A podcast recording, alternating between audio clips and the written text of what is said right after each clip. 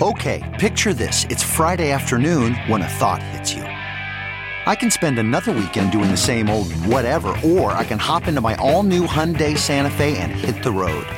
With available HTRAC, all wheel drive, and three row seating, my whole family can head deep into the wild. Conquer the weekend in the all new Hyundai Santa Fe. Visit HyundaiUSA.com or call 562-314-4603 for more details. Hyundai, there's joy in every journey.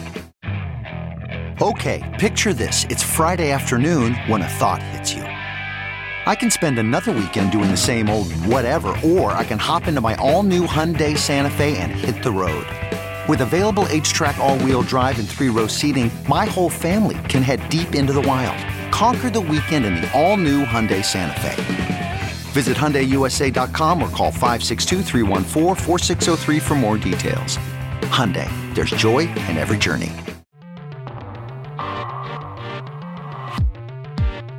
Hello, nerds, and welcome to the Engadget Podcast. This is episode 26, The Sounds of Science. I am your host, Terrence O'Brien. I am back again this week. Uh, it's been kind of a rough few weeks for me. I keep getting sick and disappearing from the face of the earth for a while, but I'm back. I'm feeling better. Kind of, sort of. Good. um, joining me this week, managing editor Dana Wollman. Hello. Um, it's also been a rough few weeks for me. I am Yes. also um, somewhat better. Um, I have this just um, in case. Yeah, you've been in and out and sick and back and forth. Stifling coughs all over the place. Yeah. Basically, the whole Engadget staff is dying.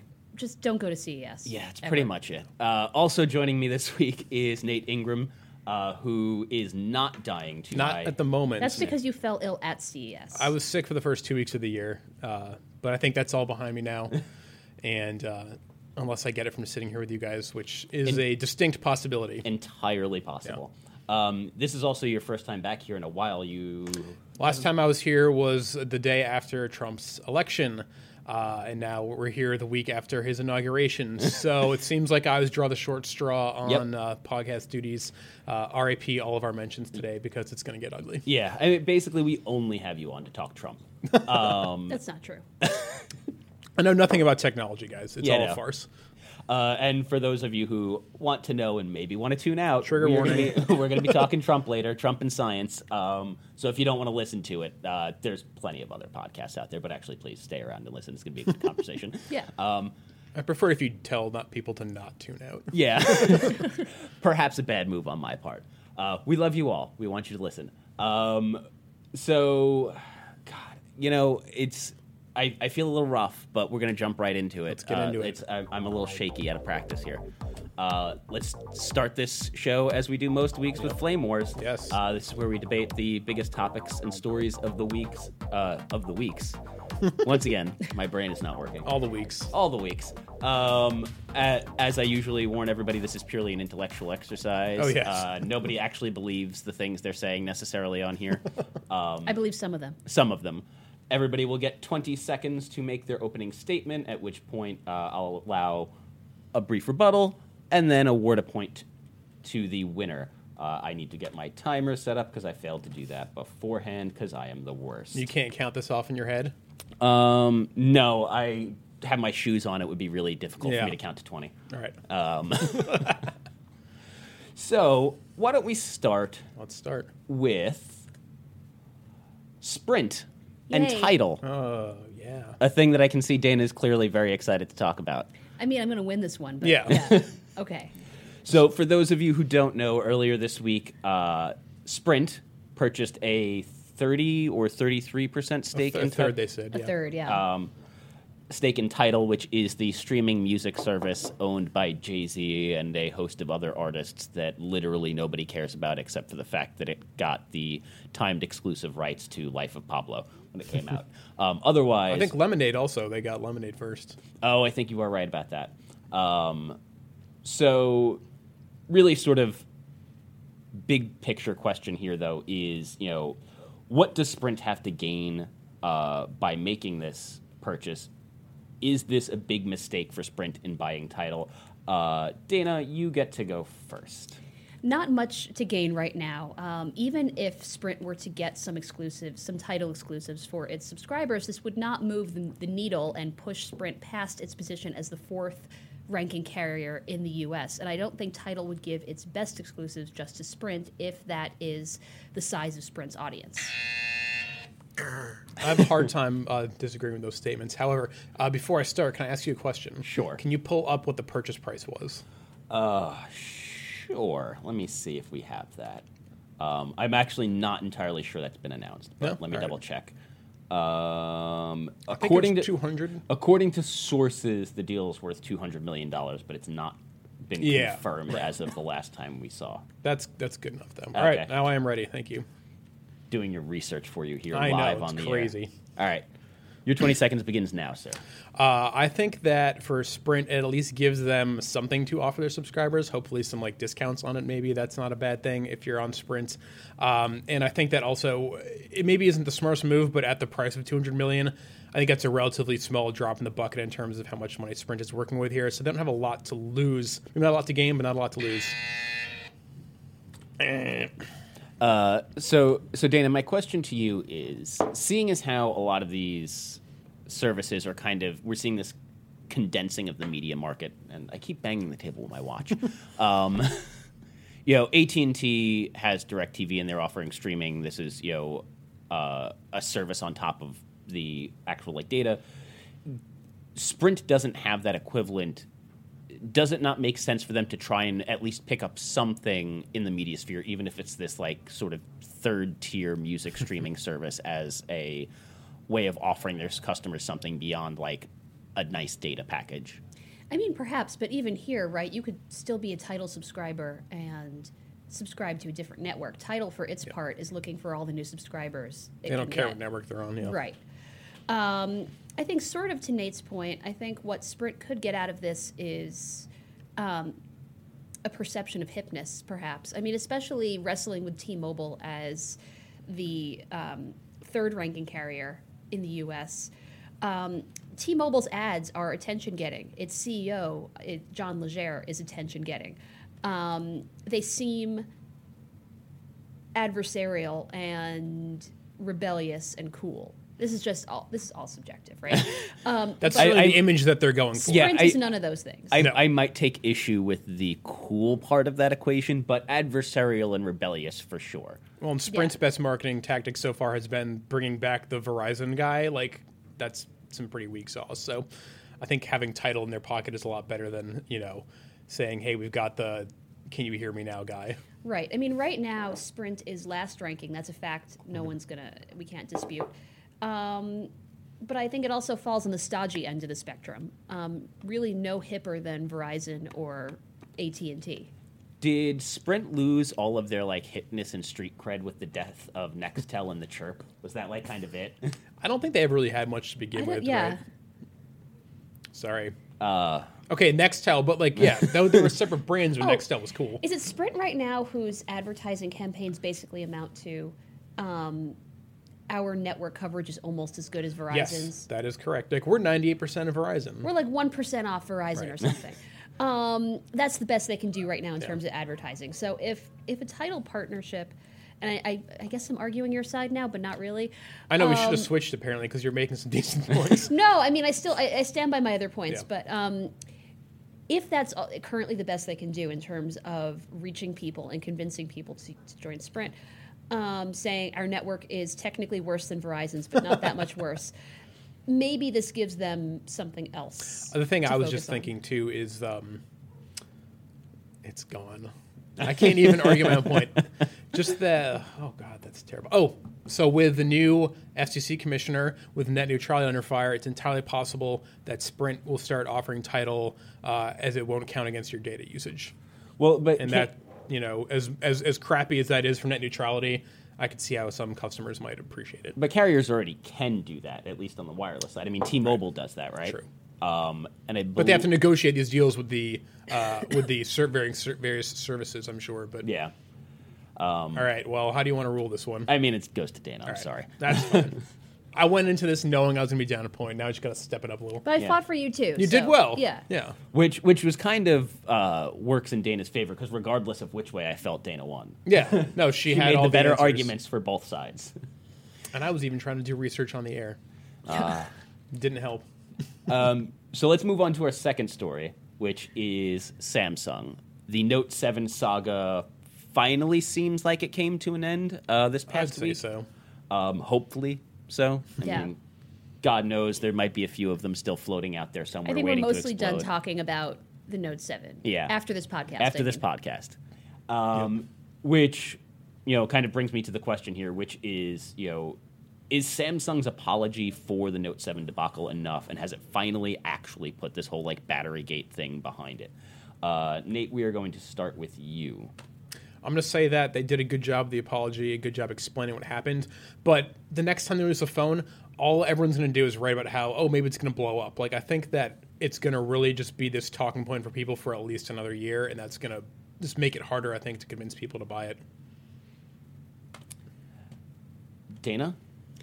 I don't actually disagree with what Nate said about the fact that um, people will.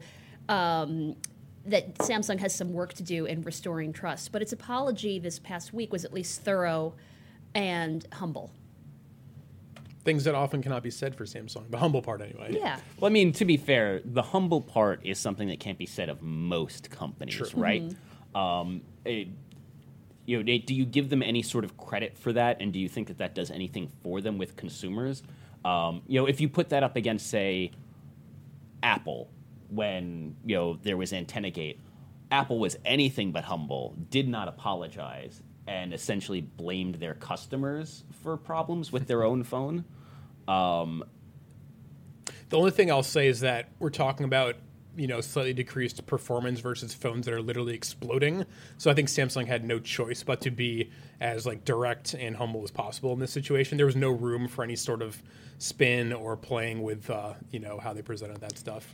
What I Which to appreciated their credit, most, they did that. Right, and I appreciated not just the explanation, and, and to recap the facts, their explanation included um, not one but two different battery problems. There was one specific to the original batch of phones, and then a different problem entirely relating to the replacement phones that were supposed Because they rushed safe. it. Yeah.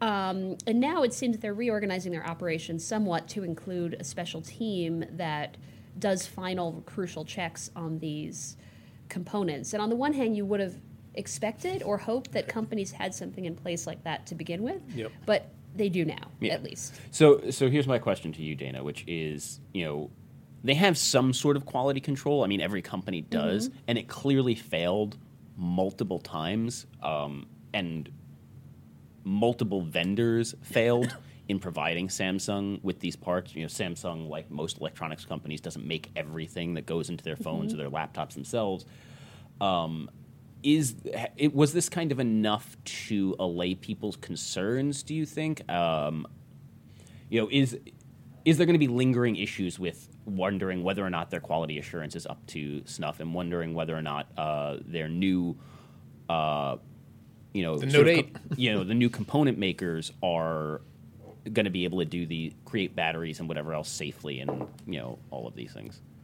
I think it remains to be seen somewhat. Um, it was interesting that a few days after this press conference, Samsung released its most recent quarterly earnings, and they actually looked pretty good. I think Yep. it was something like the biggest profit Samsung had seen in three years, or something Wow. like that. I knew it was good. I know it was that good. But Yeah. um, a lot of that money actually came from the sale of Right. components to other companies, yeah. and this was going on. Um, I'm sure these sales, these orders were placed um, maybe Way ahead of way in advance. Right. I mean, possibly advance. before this whole Note 7 thing unfolded. So I think it remains to be seen both how Samsung's mobile division does and how even its own component division does. I think we're going to see just like how long of a memory do consumers have versus. I mean, the fact is like the Galaxy S7 was probably the best phone Samsung's ever made. The Note 7 was looking like it could be until this happened. Uh, will people remember? I think, too, um, I think one of the problems here, um, the battery life on the Note 7 was almost too good to be true. And It was too good to be it, true. it in was. fact. And I mean, that's what happens when you try something um, like squeezing a too big battery into too small of a casing. And um, if anything, I wouldn't be surprised if Samsung aired next time on the side of safe. Um, a phone that doesn't blow up, but maybe isn't groundbreaking or exciting. yeah. that's most phones though right It's yes, a lot of phones. It is, in fact. like 99% of phones are not groundbreaking or exciting, but That's a whole- also That's all yeah. want at this but point. also don't explode. Yeah. Right. I mean, LG is rumored to be making its next phone less weird um, for totally No. different reasons besides. Um, because when they make Battery weird phones, yeah. No nobody buys buys them. them. Yeah. Right. I'm gonna give this one to Nate. I think That was a pity vote right there. I no, it's it. not. Here's here's what I'm gonna say. Is All right. I think while I appreciate their apology, and I think they went further in their apology and their investigation than a lot of companies would, um, and I give Samsung a lot of credit for that.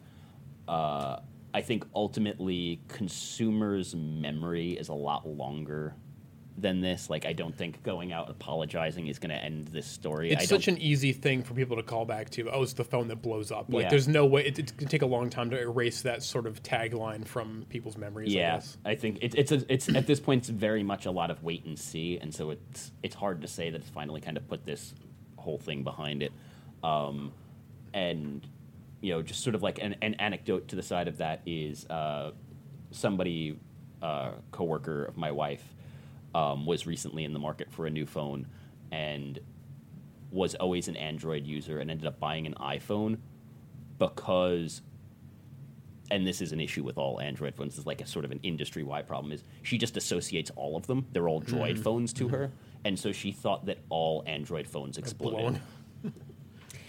and I'm wondering how widespread that is, because I do know that a lot of people just like all Android phones are Droid phones, Yeah. quote unquote, in their heads. Like they're all the same. Well, that is one way in which Engadget readers are different from Yes. the general public. Yes, good on you guys. Yeah. Um, but like, also remember our our readership makes up a very small portion of the population in the grand scheme of things. so I think we'll have to wait. and Dana see. face. Yep. Um, let's move on to our last story All for right. Flame Wars. Um, and this one is going to go back to probably something you guys haven't heard of in a while, and that's Yeah. Google Voice. Yeah. 'Cause Still a thing. That is that is still a thing. And you guys thought we were going to talk about Trump this whole time. Yeah, we're giving you a, a full spectrum of nerdy yeah, topics. we're, we're gonna we're gonna start with this. Um, so let's just like the let's just go straight for it. And Yeah. Dana, we'll start with you. You can answer this one first, which is you know, did Google let voice stagnate for way too long, and should it might as well be dead? oh, that's not the question I thought we were going to be answering today. All right, hang on, You- hang on, hang on, hang on. Whoa, whoa, whoa! That is what it says here in the script. Is has Google let voice stagnate for too long? Is the service as good as dead? You are a sneaky blockhead, but okay, I'll answer the question. Do you want me to go first? The- let's go with Nate first because you're going to argue that it is in fact dead. Wait, me? Yeah. Yes, Okay. correct. So I'm going to start your 20 seconds now. Tell me why Google Voice is dead. Dana, you start forming your rebuttal. Google Voice is dead because Google's communications and messaging services are all so confused and intertangled at this point that I don't know how refreshing one that they haven't touched in two or three years is going to make anything any better. They've got Allo, they've got Hangouts, now Voice is back. Uh, there's it's just it's such a mess that I don't see how Voice can stand out at all. Dana, you now have to figure out a way yeah, to. so I, I'm not. I can't answer answer the question of should it be dead, or I'm not answering that question. But All right. it's it's clearly not dead. It, it, Google just invested all of this developer re, so, uh, energy into uh, updating the design language, but also is clearly explicitly promising new features like better voicemail transcription. It's actually pretty rare for companies to talk explicitly about what's on their product roadmap. So it's not dead, even if you think it should be. I'll agree that it's not dead. I was surprised to see it come back to life here. Um, but I think the problem is what compelling reason does someone who's never used Google Voice before have to try it now? Um, I'm sure that there are lots of lots of people who use it and are happy to see it get updated, but at this point, I can't think. I mean, like you can do messaging in it now, which is great, I suppose. Um, I mean, you've always been able to send text messages, but they added photo capabilities. They're trying to make it compatible with the next generation SMS, et cetera, et cetera. But like, why would I use that over Hangouts or over Allo or over Duo or just making a phone call? Like, it's just they need to simplify their products there and make it clear what the What's value the support of these products across um, Chromebooks, which I know you love? Ooh. So you know Skype doesn't really work well still on Yeah, Chromebooks. no. So you can do you can do calls through Hangouts on Chromebooks, and I'm pretty sure if you go to the Google Voice homepage, you can also make calls like just through the browser, regardless of what platform it's on. So even then on a about that? Chromebook, voice that I'm be not your- actually sure of. I might. I, um, I'm going to look at that right now while while we continue talking. I I believe you can make what amount to Google Voice calls On Voice from. Hangouts, but I don't know that you can actually make them from the. If you go to voice.google.com, That's what I'm looking at yeah. right now. looks like you've got the updated UI. Do you I use do. Google Voice? I do. Oh, all I'm right. an, I am an avid Google Voice user and have been since it was called Grand Central. So this is like a thing close, near and Well, I'd my love to hear your take on this then as well. Um, it does not look like you can make calls, by the way, from the web. that is you the- can what happens when you click the, the phone icon there. You can send a text message, yep. But the phone icon is just sending messages. It's just like a list of incoming and outgoing calls. You see, Right now, what you're doing is exp- you're, you're arguing my side because this makes no sense. I have a bigger complaint there that, that, that that's a missed opportunity for both the Google Voice team and the Skype team, which I think has been very slow Yeah. on that count. Hmm. I mean, You're right. I think you're right about ha- you can do it through Hangouts. yeah, you can definitely dial do a it through number there, right? Yeah. Um, So, Dana, you know, you were saying that they've put all of this uh, developer effort into it. Um, my question, kind of, there is how much effort are they actually putting into it?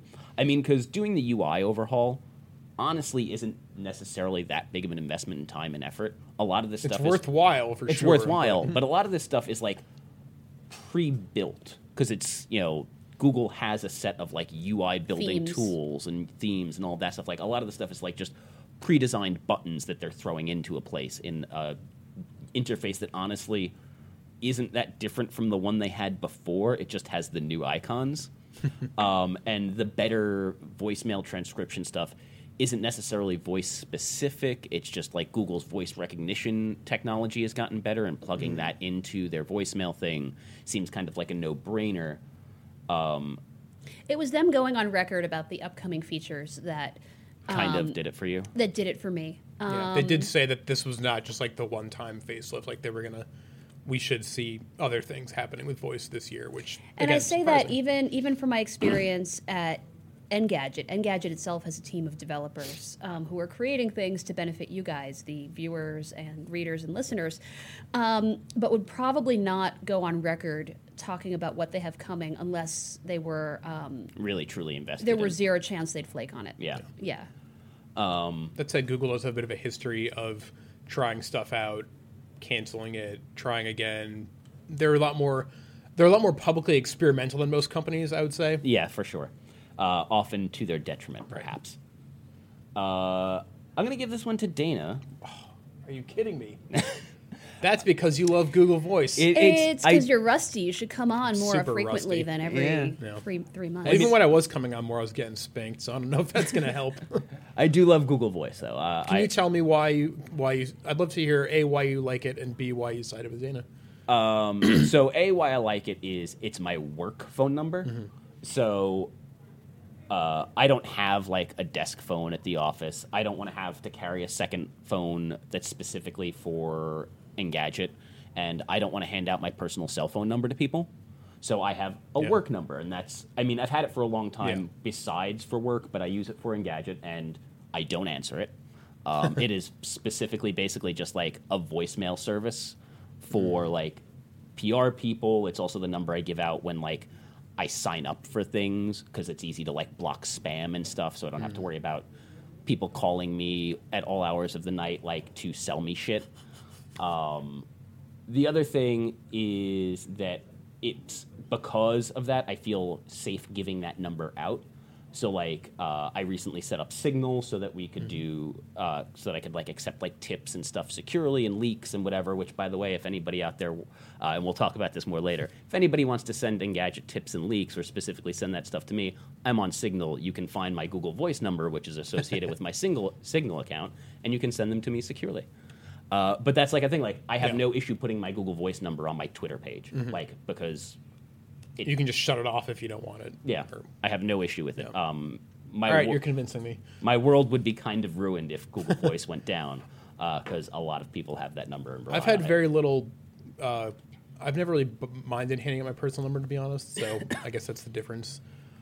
I just don't pick up calls that I, I don't recognize I mean- if I don't want to. Here's the thing: is I've had like my home phone number, like I still have like a landline, which is probably weird for people, um, for so long that like so many companies have that number that I just straight up don't answer the phone anymore.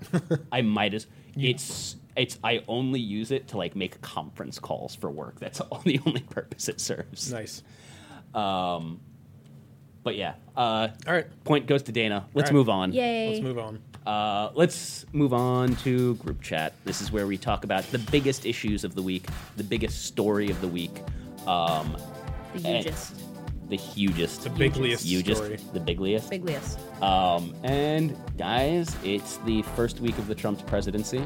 Um, No way around it. there's no way around this being the biggest story of the week. Yes. Um, He is getting to work, making, starting to make decisions about science and tech policy that you Yes. may or may not agree with. yep. Among many, many other troubling things. And I mean, I'm I don't think I'm out of line by speaking for all of us when I say we all disagree with it yeah. uh, on very much. Um, so I think the interesting thing here is that he's not making a ton of like really serious policy decisions yet.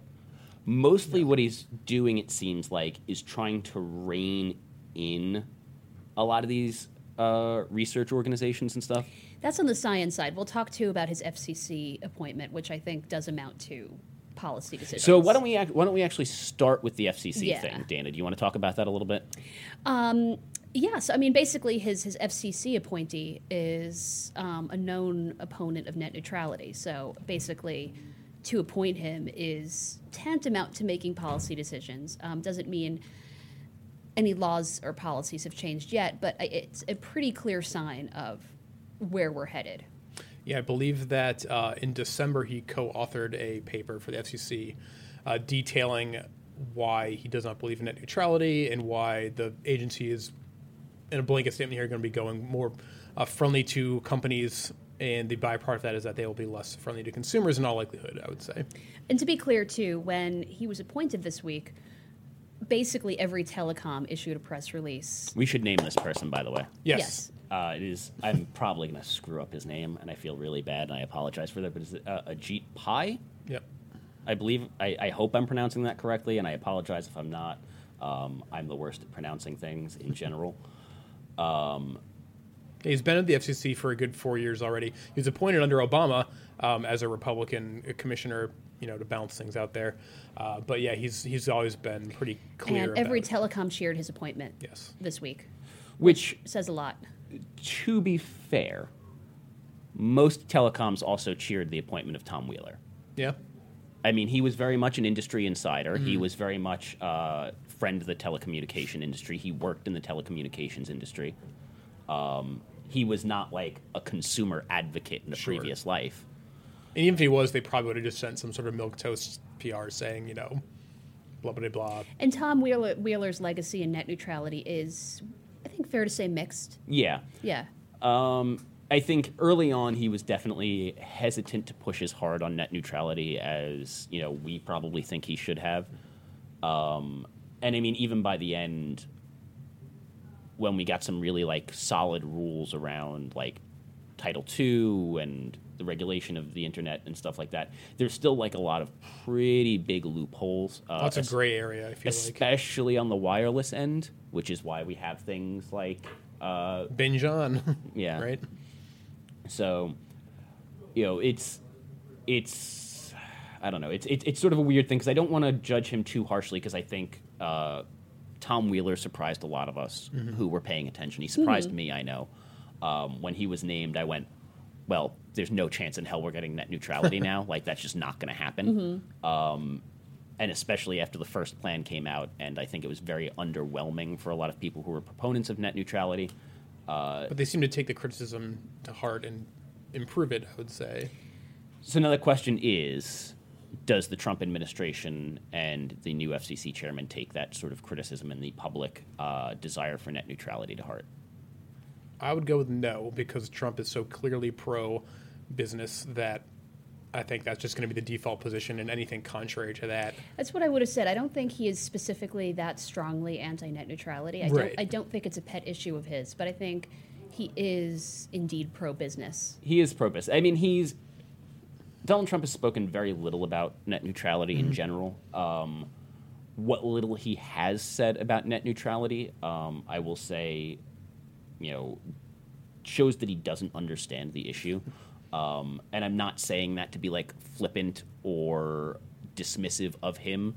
I mean, you know, I'm clearly not a fan of his in general, but this is his statements about net neutrality reflect minimal understanding of the issue. He's compared it to the fairness doctrine, and the two things are in no way related whatsoever. Um, so it's kind of hard to pinpoint where he's at personally on it, um, if only because while he's been very openly against, he also hasn't really clearly stated why, at least in any sort of reasonable terms. So we kind of have to go on Well, what I imagine is that the FCC will just kind of push the rulings forward, and he'll probably just go with them. I don't think he's going to care enough to invest any attention in the issue. Probably not. Um, you know, I, I, I get the the feeling that what you're looking at is an undoing of net neutrality, just because I think it's the sort of thing where Trump feels like it's an easy point to score with the Republican establishment, who tend to be very pro business. Um, and this is probably getting a little bit off topic, Yeah. and so I'll avoid going too far down this rabbit hole. But I think uh, if you look at Trump as a candidate and a, as a president, he holds a lot of beliefs and is pushing a lot of policies that are kind of anthema to traditional Republican values.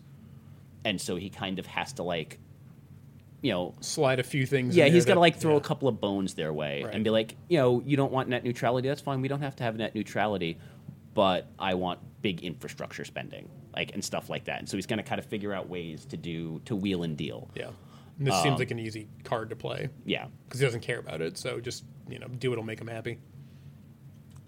Any other thoughts on that, Dana? No, I basically agree. I mean, I'm willing to be surprised, Yeah. um, but expect him to err on the side of fewer regulations. Yeah. The good news Then is that. I think it'll take some time.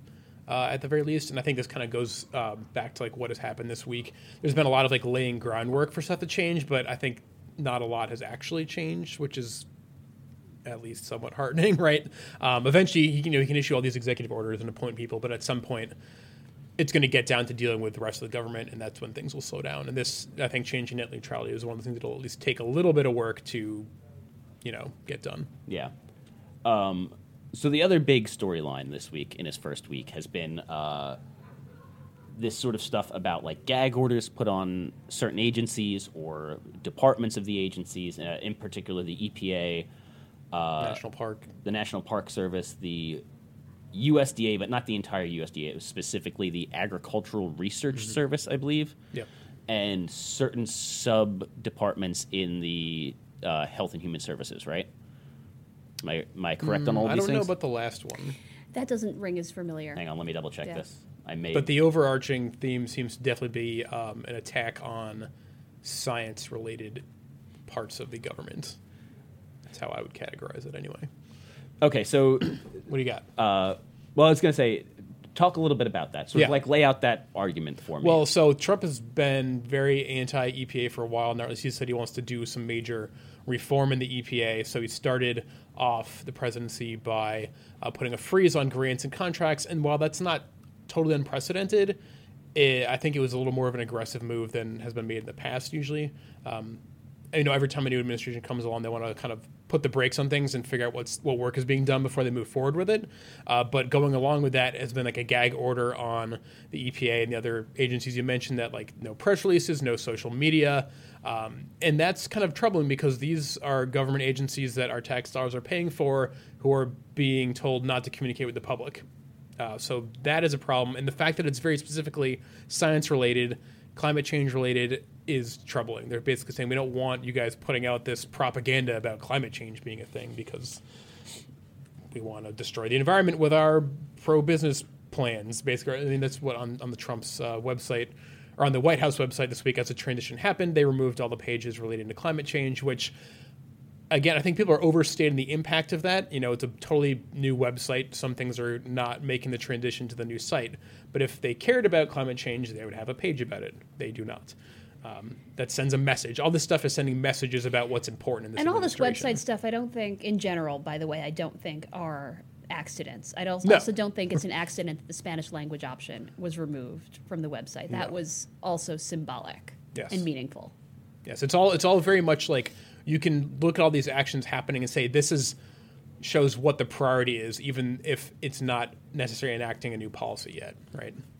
That's how I would categorize it. So, I mean, I think there there is certain st- stuff about this that is troubling. Um, but I've been thinking about a lot about this the last couple of days, and I, I the hopeful part of me, like the optimistic part of me, has like, and yeah, Wait, really- there is an optimistic there part is. of you? Okay. Um, there that has come come to the idea that there's two uh, ways of looking at this that suggest that it's not necessarily as malicious as uh, it might seem. it might seem. So, one of these, I think, one of these ways of looking at it, I think, is part of what you were saying before, is that you know, like, not everything's going to make the transition. Um, I think this is the first transition of power from president to president in like the truly digital age, That's true. and it's been very messy on all levels yeah.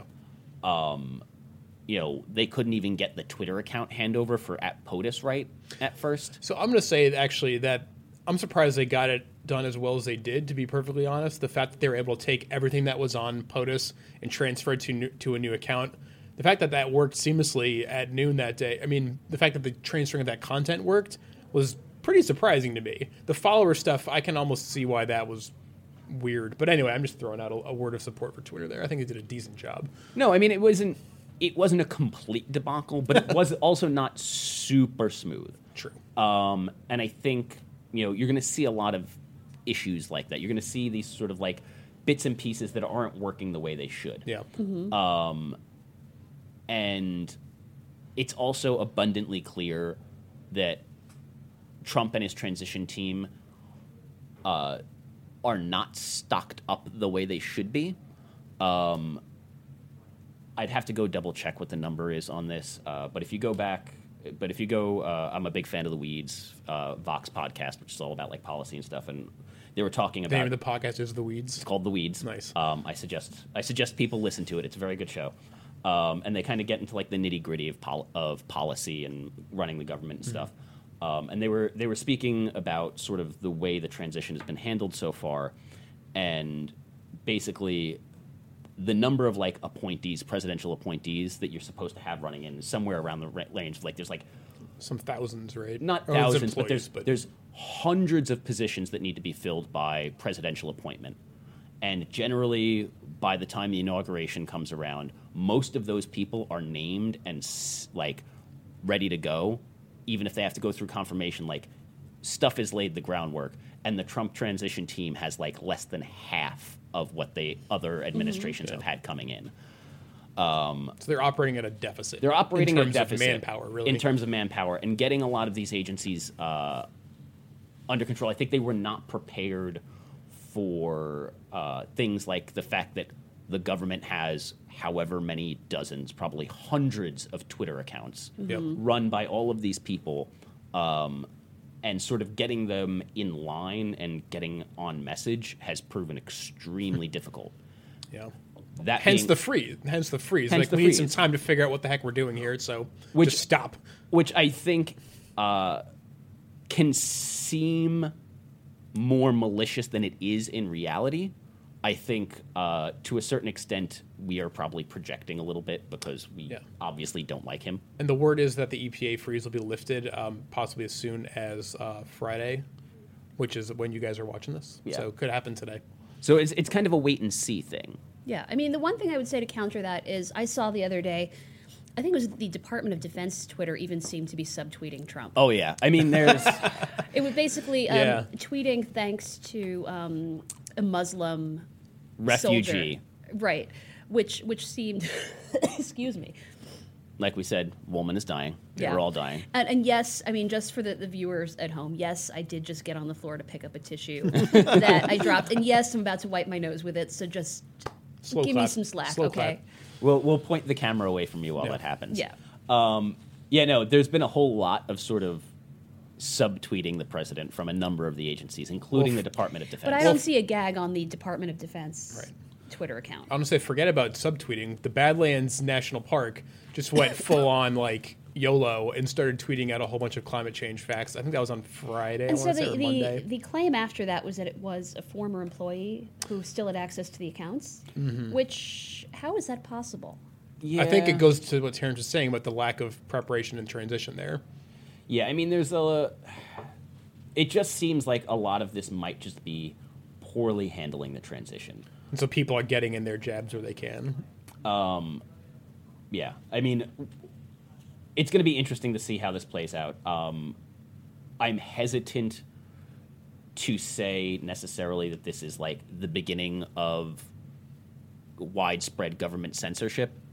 Um, I'm not saying that's not going to happen, but I'm trying. I'm trying to be uh, a little bit less pessimistic. I That's, think the that's pro- generous of you, considering this is the week that the phrase "alternative facts." I was about to say, I think you're, you have a point, except that when we look at the way that the White House has been treating truth, it doesn't paint a good picture. On its own, perhaps we could just say this is poor transitional stuff, but when you take into account the fact that, uh, yeah, facts seem to have no place in the administration to a large degree, yeah. So I want to come back to that. I bet you Let's, do. Well, we, we will. I have some things to say about that. uh, I always have things to say. God, I never shut up, do I? I mean, um, that that's good energy to have. Yeah. Um, so before we ju- move on to that, though, I Yeah. did want to say the other sort of way of looking at this, the other sort of piece of this, and this is going back to what we were talking about earlier, is Donald Trump kind of sees himself as, a, and this is a slightly more malicious take, and I think this is also probably slight, somewhat true, which is Donald Trump sees himself as like a wheeler and dealer kind of guy, a negotiator kind of guy, um, and like one really basic uh, negotiation tactic is to like go out and like ask for the world and then roll it back. So it's really easy to just go out there and go, everybody shut up, no communication with the public. And the moment there's an uproar, well, all right, fine, you can talk to the public. And then everybody goes, oh, see, it's not that bad. He let he let the Agricultural Research Service talk to the public because that's the one of the uh, agencies that mattered. Yeah. Be, and before we move on from environmental stuff altogether, I, I think we also need to mention the Keystone and Dakota Access Pipeline executive order. Yes. Which is that those are back on the table for construction.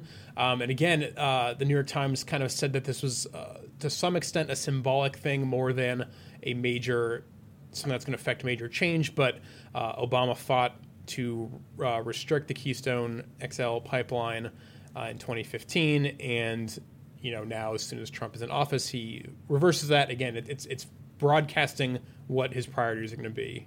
Environment low on that list. By the way, I did have to look up this Department of Defense tweet because I Did can you find remember it? exactly what it was, and it's still there. It has not been deleted, by the way.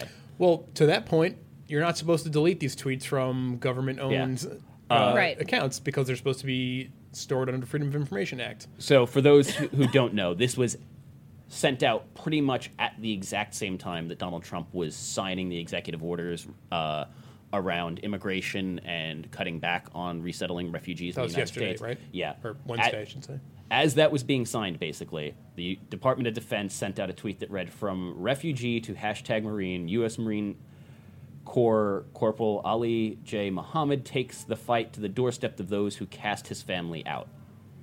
Like, that is in, like, pretty directly uh, a spit in the face of the executive order being signed as this was going on. By the way, out. if you could use your time machine and go back uh, 20 years to talk to your younger self, how would you explain the sentence, the government is subtweeting itself? Ooh, Um, I mean, you wouldn't be able to because tweeting did not exist. Yeah. I mean, it's very, it's such a weird thing to be watching. Um, like, yeah, I mean, just think about that for a second. The, the American government is subtweeting it's fighting with itself, itself. on the internet. Yeah, it's such a bizarre thing to watch. It's very, very weird. which I mean also again makes sense for some of the gag order. It's Like, guys, you got to stop this. Like, everybody's got to Right. get on the same page. Right. We have to like at least agree on a certain set of like decorum and what we can can't like. Look again. We're not going to troll ourselves. Yeah, as, as, as much as I clearly have my political differences with, uh, you know, the president, I also think that maybe the Defense Department should not be openly hostile to him on Twitter. Like that's kind of a bad thing. There's enough real trouble in the world that we need to deal with, so let's not infight. Yeah, well, it's not even about infighting. Um, if Donald Trump and his administration are actively trying to suppress information about climate change, if they're trying to suppress data from NASA, leaking that information to journalists is valuable.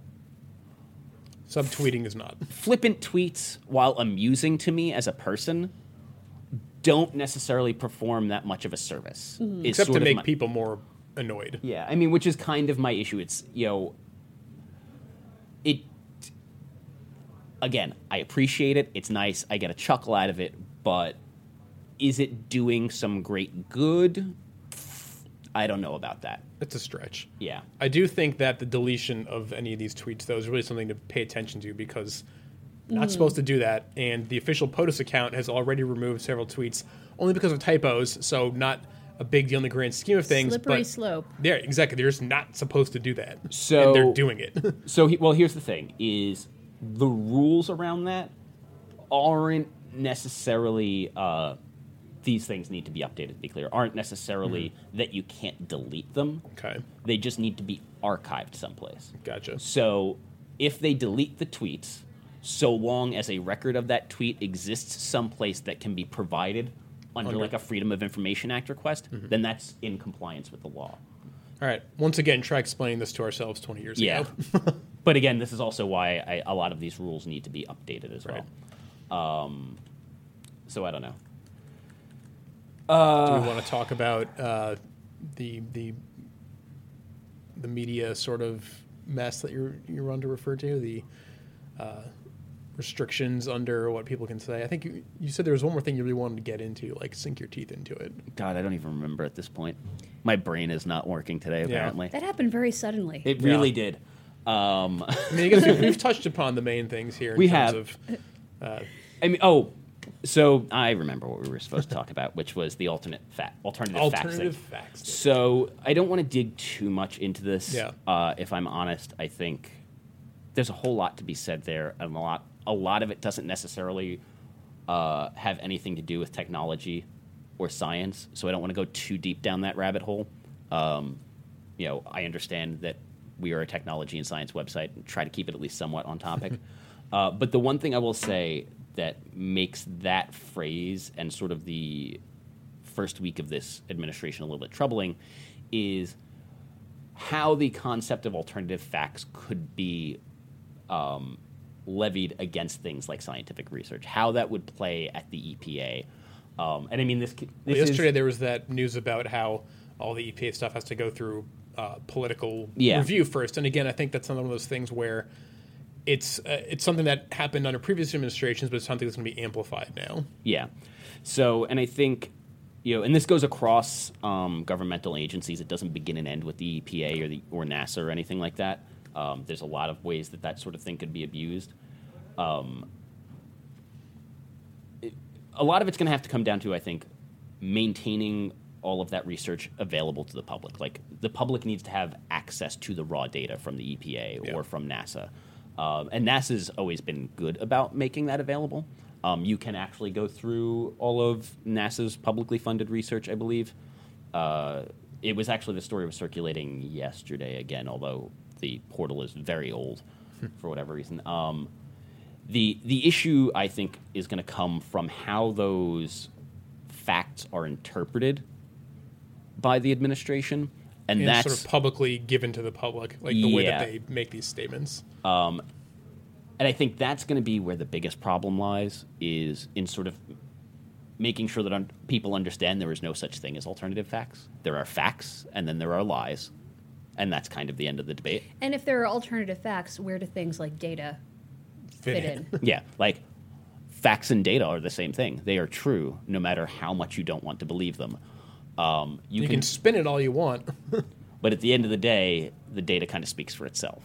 Um, and so that's going to be sort of the interesting challenge, I think, for journalists going forward, especially in science, and uh, you know, to a slightly lesser degree in technology, but also there too. well, and for the public digesting this stuff, Yeah. knowing where they should be.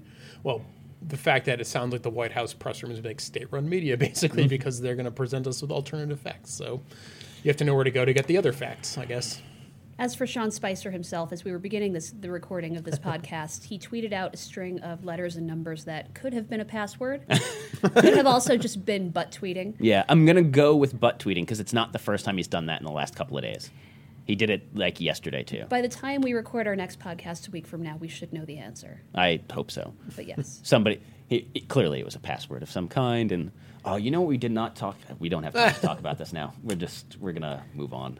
Uh, What any- is it? Give us a tease. I wanted to talk about the private email soldiers. oh my god! that would have been relevant. it would have been. I was Yeah. I was so focused on the the science gag orders and stuff that I forgot about that. You got excited, I know. I did. Um, I will say this before we go. Uh, there, i- it's very early in the stages of planning a scientist march on DC now. Yes. Uh, as a follow up, we will be bringing you more information about that as we learn it. It's going to be sort of interesting to see what the turnout for that is like. Um, I mean, obviously, it's not going to be anywhere near the size of the women's march, but hopefully, solid, strong turnout for guys in you know white lab coats. And I hope that their signs are as clever as the ones at the women's marches. They have, they have a, a big bar to clear there, Mm, high bar. I'm I'm gonna go with probably not. There's gonna be a lot of bad science puns, and we all know how much you hate puns. I hate puns, except when I think not. we need to send a reporter down there and just get all the signs. I think so too. Yeah. That's what Twitter's for, I suppose. Yep. Uh, All right. Dana, any last thoughts before we call this? No, I've still got a walloper of a, a sneeze up there, so I'd rather not do it into the mic. You if can get off the air before Yeah. you actually get that sneeze Yeah. out. I'm gonna see if I can drag this out long enough so that you actually Oh, do it no. on the air. Listeners at home, you really don't want to hear my sneeze. I, It's, I think they might. no. Uh, where can the fine people find you on the internet? I am Dana Wollman with no space. Nate, any final thoughts? Uh, I will say that I went to one of the women's marches this weekend, and it was very. It was the the lone bright point in a week of hard news, and so support to all the people who made that happen, all the organizers, and um, there's going to be more coming, so that should be good times. And where can find people find you? I'm on the Twitters at Nate Ingraham, no space. Uh, I am at Terrence O'Brien. Lots of E's, no A's. Uh, please hit us up on Twitter. Let us know what you think, what you want to hear on the stay show. out of my mentions, please. Slide into DMs, whatever you got to do. You can hit me up on Twitter. Leave poor Dana alone. Uh, let me know what you think of the show, what you want to hear, what you want to see, all of that stuff. You can also get us uh, podcast at engadget.com or uh, just hit us at Engadget Podcast on Twitter. You know, if you have questions, comments, anything like that, we want to hear it. Um, make sure to subscribe in your podcast app of choice. Rate us on iTunes. All of that stuff that helps more people find the show. And obviously, well, we want people to listen to the show as much as I said maybe you should tune out at the beginning of it. That's clearly bad advice. Uh, we do not have a comment of the week for you this week uh, because You're all grounded. We Yeah. would have chosen Aaron on yeah, our staff. honestly, the best comment we had of the week came from our own employee, and that just felt like cheating. So yeah, thanks for watching, and we will see you next week. Later.